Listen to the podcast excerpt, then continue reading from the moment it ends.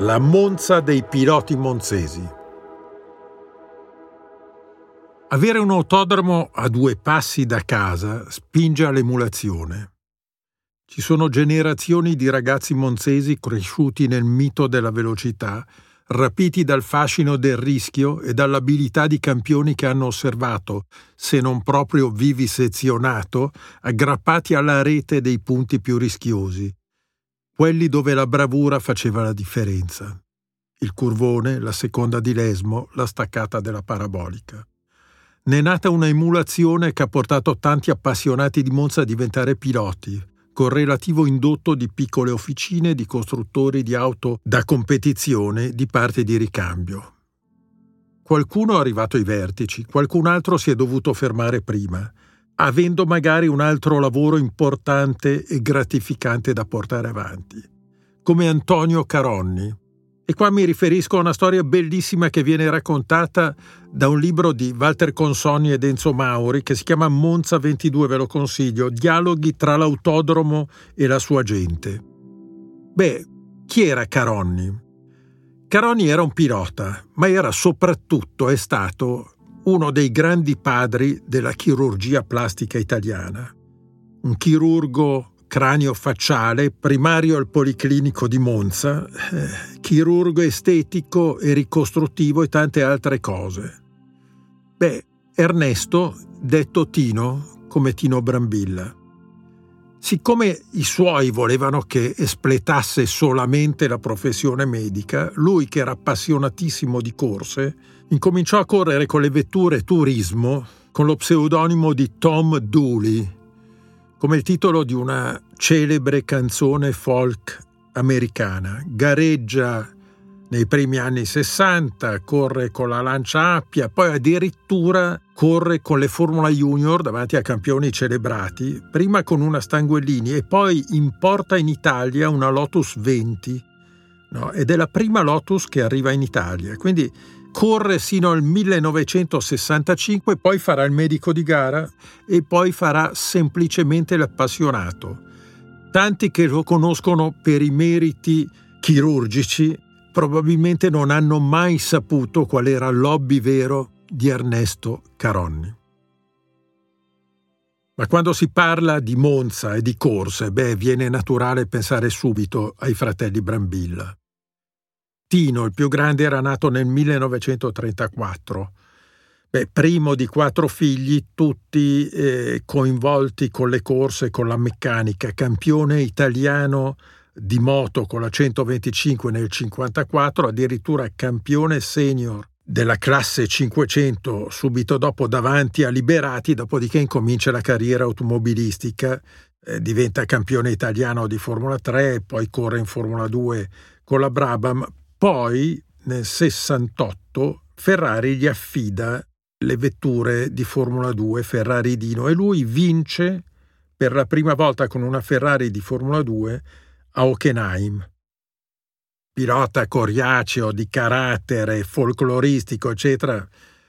Sono mille gli episodi che riguardano la sua carriera, dalle gare con i pattini a rotelle nel centro di Monza, quando ci fu la prima austerity, a quando ruppe una lavagna in testa a un poliziotto dopo un ritiro in una gara di moto per nervosismo, però tutto sommato era un bonaccione, fece record eh, in moto, eh, ma una cosa particolarissima è che Ferrari lo stimava infinitamente, tanto che Ferrari lo volle con sé e con sua moglie per celebrare il Natale del 1968. Ecco, non mi risulta che altri piloti abbiano avuto la gioia di trascorrere un Natale insieme con il costruttore modenese.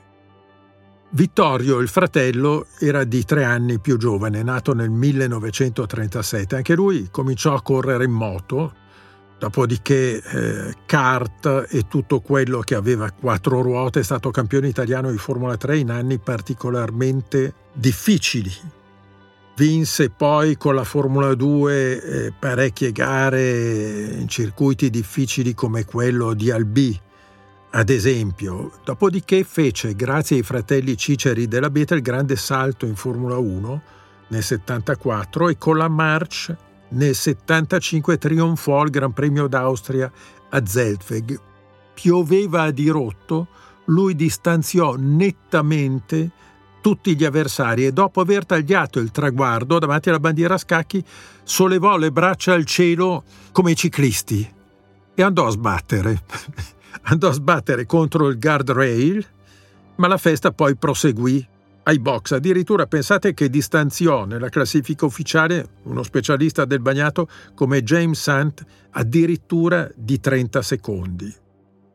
Dopodiché col tempo poi ha vinto altre gare con le vetture sport, eh, ha avuto l'incidente nell'anno della morte di Peterson, eh, pilota che rischiava parecchio, pensate, è morto per un infarto nel 2001 a 63 anni mentre stava tagliando l'erba nel prato della sua villa vicino al circuito di Monza. Beh, due duri, due temerari, fratelli Brambilla, ma eh, a Monza ha corso anche il gentil sesso, gentil sesso rigorosamente di Monza, come Antonella Ambrosini, maestra, padre titolare di un bar, nonno Ernesto, che aveva partecipato a due Olimpiadi nei 3000 siepi. Beh, Antonella alla fine degli anni 70 eh, prova a mettersi in gara nel trofeo cadetti Agipe nella Formula Monza. Il padre era amico di Tino Brambilla l'assiste sempre, si diverte, a un certo punto smette, diventa speaker dell'autodromo e fa tante altre cose. Aveva un mentore, Peo Consoni, altro bravissimo pilota delle formule minori che aveva lavorato a lungo con i fratelli Brambilla. C'è poi un altro pilota monzese che addirittura è diventato un asso delle corse americane, si chiama Fabrizio Barbazza, classe 1963, aveva cominciato con le moto ed era stato campione italiano junior di cross. Poi eh, va a correre negli Stati Uniti, addirittura campione della Indy Light, che era una formula molto molto competitiva nell'87, dopodiché viene promosso alla Formula Indy nell'88 e addirittura arriva terzo alla 500 miglia, un risultato strepitoso. Da qui tenta la strada della Formula 1, prima con la GS, poi con la Minardi, ma a meno fortuna. Beh, personaggio eclettico, personaggio pieno di idee e di simpatia, Fabrizio Barbazza addirittura a un certo punto si mette a progettare barriere di protezione adattate alle piste. Poi nel 1995 con un prototipo Ferrari, la 333, ha un brutto incidente sul circuito di Road Atlanta e smette del tutto di correre. Dopodiché cosa fa? Tanti ex piloti rimangono nell'ambiente con i lavori più disparati, mettendo a frutto la loro esperienza. No, lui fa un'altra cosa aveva la passione della pesca e addirittura va a Cuba dove crea un centro di pesca con la benedizione di Fidel Castro, un centro di pesca che ha ancora oggi, beh, e continua a divertirsi osservando le corse da lontano. Non tutte le storie dei piloti monzesi hanno un lieto fine come quello di Barbazza. C'è poi Adelmo Fossati, classe 1945, nipote di Danilo Fossati, il titolare della Star, l'industria alimentare. Adelmo però non si occupa di industria, ha un salone di auto di lusso in centro Monza e amico, come tutti, dei Brambilla, fa la solita trafila dalla Formula 8 e 50, Formula 3, turismo tante cose, uno che andava forte su qualunque tipo di macchina, anche se non correva a livello internazionale. Beh, il 15 aprile del 1980, mentre sta tornando a casa, viene rapito da quattro delinquenti. C'è una richiesta di riscatto di 7 miliardi, poi alla fine non si capisce come c'è una transazione a 300 milioni. Una transazione che potrebbe essere pagata. Nel frattempo c'è persino un appello ai rapitori di lasciarlo libero da parte del Papa.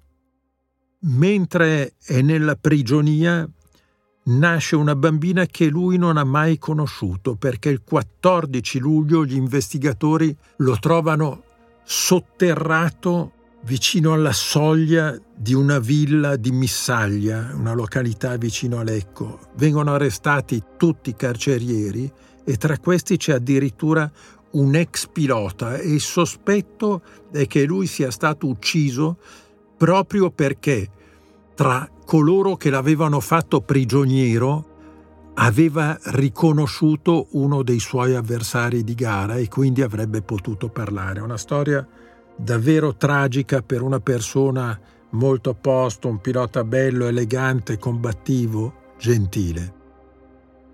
Tante personalità, tante ambizioni diverse, quelle dei piloti monzesi, come quella di Ferdinando Cazzaniga, nome molto lungo abbreviato in Nando, conosciuto come Nando, padre noto concessionario di auto, attività che poi continua e, ed esercita lui stesso ancora oggi, pilota che va fortissimo, va forte a Monte Carlo, eccelle a Monza, eccelle a Varano, è sempre andato forte con qualunque mezzo, addirittura aveva vinto delle gare di moto fuori strada, eccetera, corre persino con le macchine a ruote coperte, fino a quando a un certo punto, quando muore uno dei suoi più cari amici in Formula 1, Riccardo Paletti decide di smettere e nel 1982 torna alle corse addirittura nel 2009, quando ha una bella età, e diventa campione italiano di Lotus Cup ben due volte.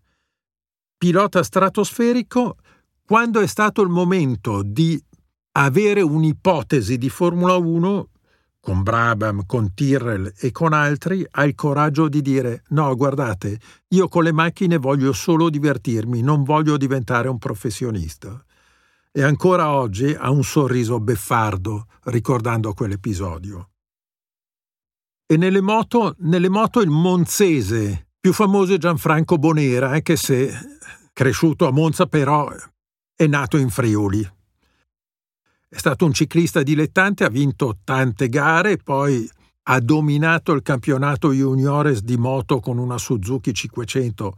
Andava al doppio degli altri con il bagnato, doti naturali sopraffine, pilota di una tecnica come pochi altri, la Harley Davidson lo ingaggia dopo la tragedia di Pasolini e lui risponde subito alle attese piazzamenti, vittorie, eccetera, fino a quando addirittura viene ingaggiato dalla MV Augusta quando se ne va Agostini e corre con Phil Reed. Addirittura al primo tentativo nel 1974 arriva secondo nel campionato del mondo della 500 dietro al compagno di squadra. Poi ha una serie di incidenti, di disavventure, vince nella Formula 750, eccetera, fino a quando a un certo punto decide di smettere, però, però ancora oggi corre, corre con le moto d'epoca e addirittura ha vinto a Daytona. Anche lui ha sempre corso da professionista con uno spirito dilettantesco, si è sempre voluto divertire, non ha mai fatto il professionista a tempo pieno o almeno non si è mai sentito un professionista a tempo pieno. Ma una storia romantica è quella di Fabrizio Pirovano, lui sì, monzese a tutti gli effetti, addirittura nato a Biassono, proprio davanti a una delle porte principali dell'autodromo, pilota di grinta, campione del mondo delle super sport, protagonista delle superbike per anni, un pilota generoso, amato da tutti gli avversari, muore il 12 giugno del 2016 per una crudele malattia. E cosa succede? Il corteo funebre si dipana all'autodromo. Il feretro viene portato su un sidecar e lui fa l'ultimo giro di pista tra gli applausi di tutti i suoi tifosi.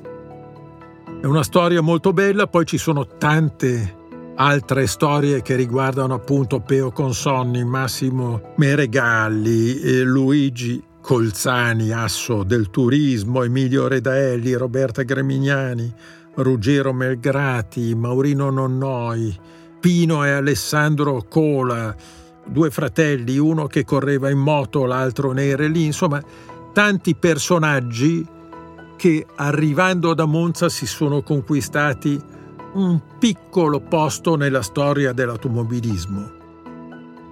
Perché sì, il bello delle corse è vedere i 100.000 che applaudono la Ferrari a Monza, ma è anche tenero e romantico andare ad assistere alle gare minori dove pochi amici applaudono l'altro amico che ha voluto provare il brivido delle competizioni affrontando difficoltà economiche, logistiche, agonistiche, mentali. E poco conta a quel punto il risultato, ovviamente, l'importante è esserci, il poterlo raccontare, riuscire ad entrare nell'infinito romanzo di Monza. Pista magica il cui pubblico ha sempre riservato la sua ovazione a tutti, campioni, comprimari, mezze figure, in un afflato di passione e anche di generosità. Questa è Monza.